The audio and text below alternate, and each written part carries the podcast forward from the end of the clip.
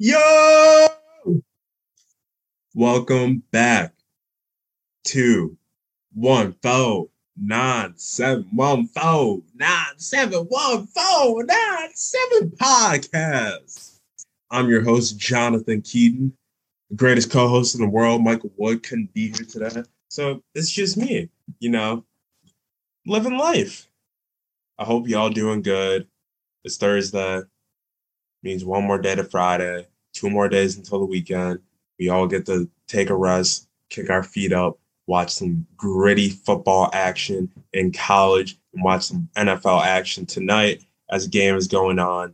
And as the more NFL games are coming on Sunday and Monday. So, without further ado, let's get right into things. Let's talk about the games last night with uh, the NBA. NBA opened up, opening night. Lakers, Warriors, Russell Westbrook's coming out party, and the Lakers squad getting Rondo back, getting Carmelo, getting Dwight Howard back, getting a lot of key pieces for that bench. Malik Monk, uh, Malik Monk, excuse me.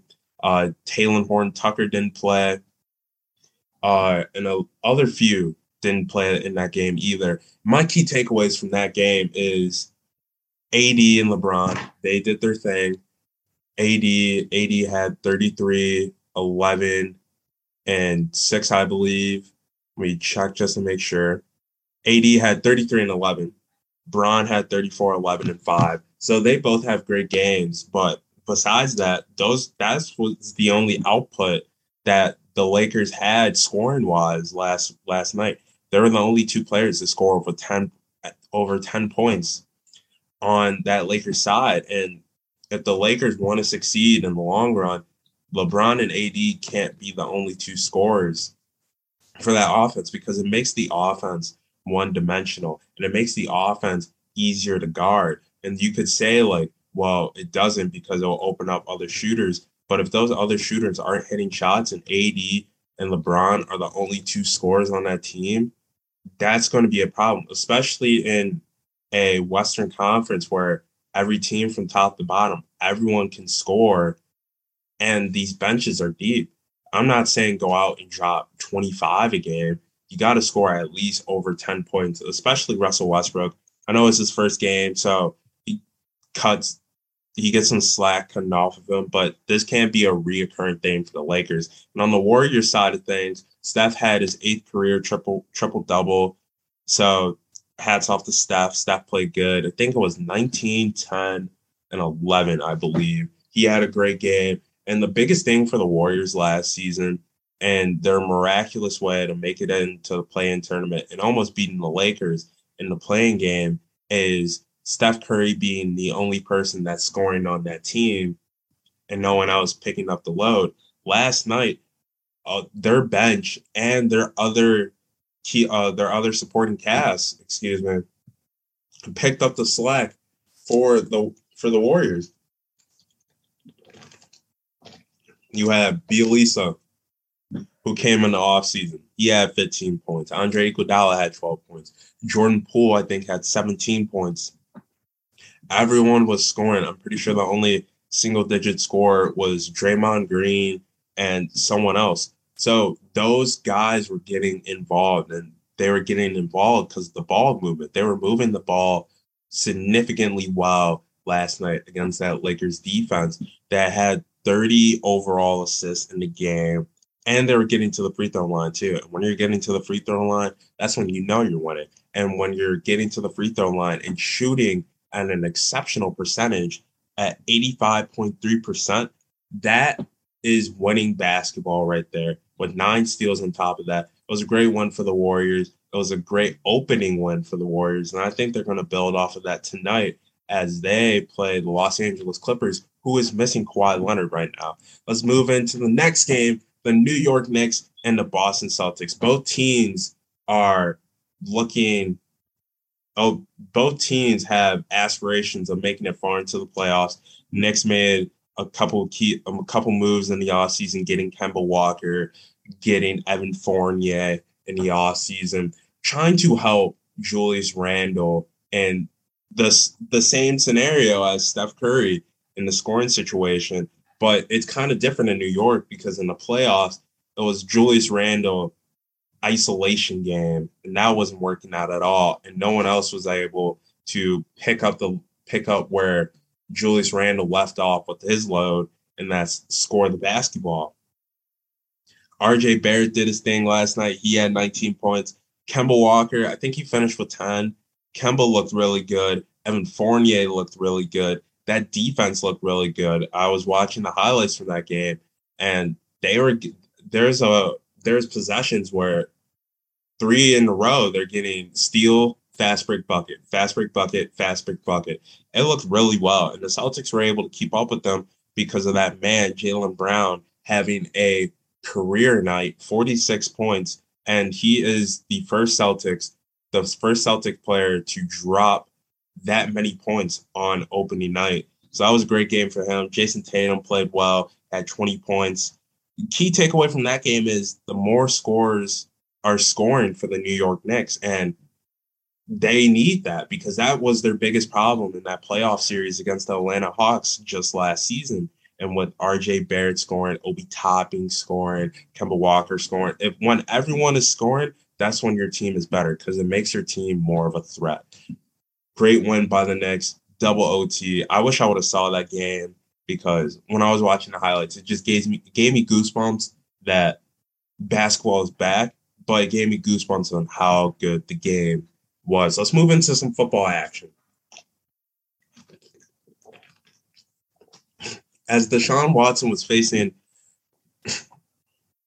facing controversial predict controversial situations earlier in the season or in the offseason, excuse me.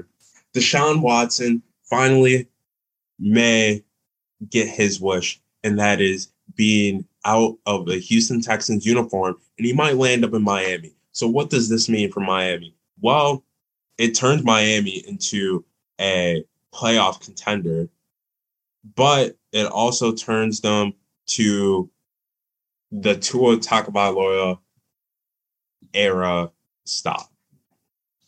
So, do I think they gave up on Tua too fast? Yeah, but do I think they made the right decision? If they do end up with this trade, uh, hats off to Bleacher Report reporting that on Twitter. Yeah, they just have to be careful with a couple things. Deshaun Watson wants Deshaun Watson money. I don't blame him. He's a top five quarterback when he's playing in the league, but he's got to either restructure his contract that he's already on, or he's got to be considerate of others on that team if he wants to win. Now, you got to get your bread. I'm not saying take a take a drastic pay cut from your contract. You earn that money. That's all yours. You you deserve that money. But you can't get this huge contract and then let's say they have a lot of cap, which is good, but then that cap hit from that one contract can bring it down to uh it can bring it down a lot. And they might still have room to spend on one or two players. Excuse me. But they still have to get Xavier Howard, one of the best corners in the league, still locked down on the contract. Then they have to. There's other things that plays in the part of Deshaun money, Deshaun Watson's money, and Miami's going to be an attractive place for free agency. The weather is always nice. It's right. It's right on a beach. There's things. There's fun things to do in Miami. Like who wouldn't want to live in Miami and play football in Miami? So he's got to he's got to be careful with that and they they have to restructure his contract for them to succeed. Now, in the Tua sense of things, if he does go to the Washington football team, as Bleacher Report reported that as well, because it could it would be a three a three team trade.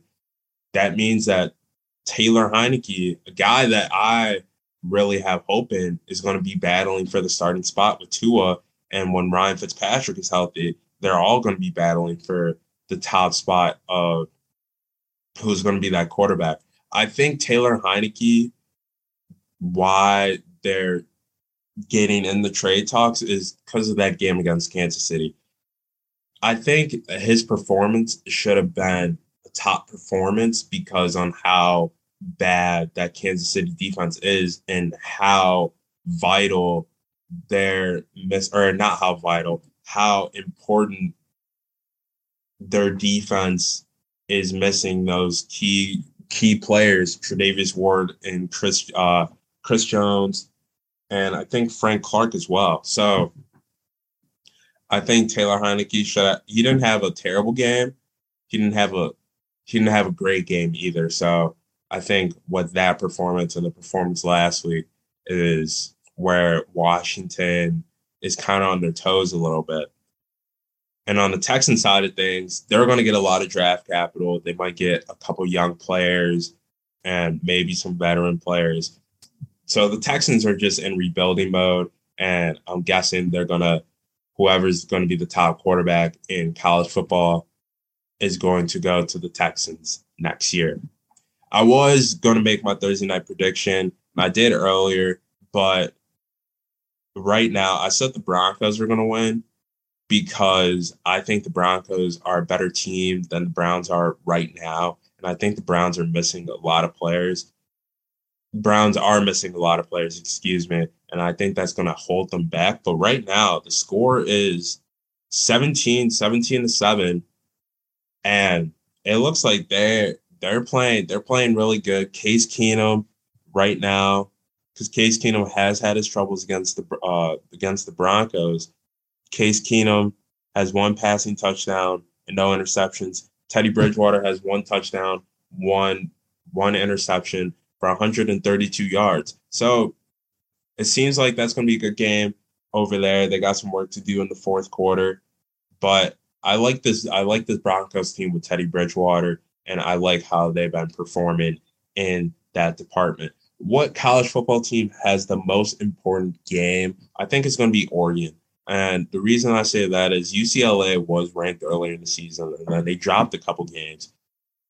DTR and that rushing attack is really, really good. That Oregon defense is good too, but I think UCLA, if that rushing attack, obviously, if that rushing attack is not stopped, that's going to be a problem for the game, like for the whole game. But I, I don't know, because with Oregon, they have to keep on winning because one more loss puts puts them out the conversation of the college football playoffs. Right now, they're just fighting every game and trying to win every game just to even keep their name keep yeah keep their name inside that conversation. So it's something like you guys got to keep on winning. And if I were if I was looking at the schedule, which I am now, that's the most important game that they have to have, or that's the most important game in my eyes this weekend for Oregon. And then the other game, I would say Oklahoma State and Iowa State. Oklahoma State hasn't really played anyone per se in my eyes besides Texas.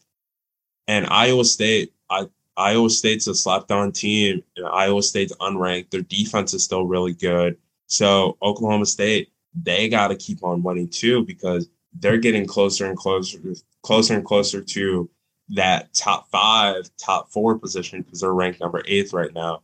And if they lose against Iowa State, that can move them back in the rankings. So I say Oklahoma State and Iowa State also is a very important game to watch out for. Can the Braves close it out? Earlier, I said the Braves can close it out and I still think they can. It's the bottom of the six right now. Dodgers are up six to two. One thing that's going to kill the Braves is pitching in terrible situations, and that's runners on the corners, runners on first and second with one out, bases loaded with two outs. Those types, those types of situations is going to kill the Braves pitching and anyone that plays the Dodgers because they have so much good they have so many good hitters in those types of situations that it could blow the game out the water with within a snap of a finger. So the Braves, they have to pitch lights out, and they have to get to the Dodgers early. They have to get a lead on the Dodgers early, and they have to sustain that lead throughout the whole game. Right now, it's six to two, and I, for, I forgot I said that, but I think the Braves can come back, and if they don't come back and win this game, I think the next game, which is on Sunday, I believe, they can close out the series and wait on who will win between the Astros and the Red Sox to play in the World Series. Let's do some picks. Let's do some picks. I don't have my my main man, Mr. Wood here, but let's do some picks. First, Bengals and the Ravens. This is a true test for the Bengals defensively. We get to see our is Lamar Jackson and his associates going to run all over that Bengals defense? Or is that Bengals defense going to hold their head high and stand their ground in hostile territory in Baltimore and shut down that rushing game and shutting down that passing game too? And for the Bengals, this is an advantage for them because the Ravens aren't healthy on defense. I think that Bengals offense is really going to have a good day. And I think that Baltimore offense that's that's going to be a question too if they can get past this Bengals defense because this Bengals defense has been playing better than in most years, and overall this Bengals team has been playing better in most years. So I got the Bengals in that one. It's an upset pick. I, I, I like Cincinnati. I think Cincinnati is a playoff team. Yes, I did, or yes, I did say that. Cincinnati, the Cincinnati Bengals are a playoff team. They look really good and they're sitting they're sitting they're sitting high in second place right now. So it, it might come down to them and the Ravens at the end of it if the Browns are still banged up. And this is time for them to gain more ground on the Browns because on how banged up they are right now.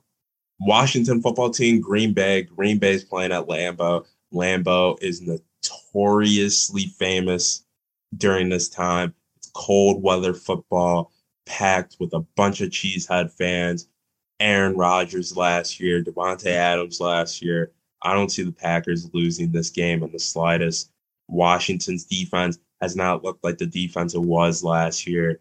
I think Aaron Rodgers has career like numbers in this game. Same with Davante Adams. I got the Packers in this one.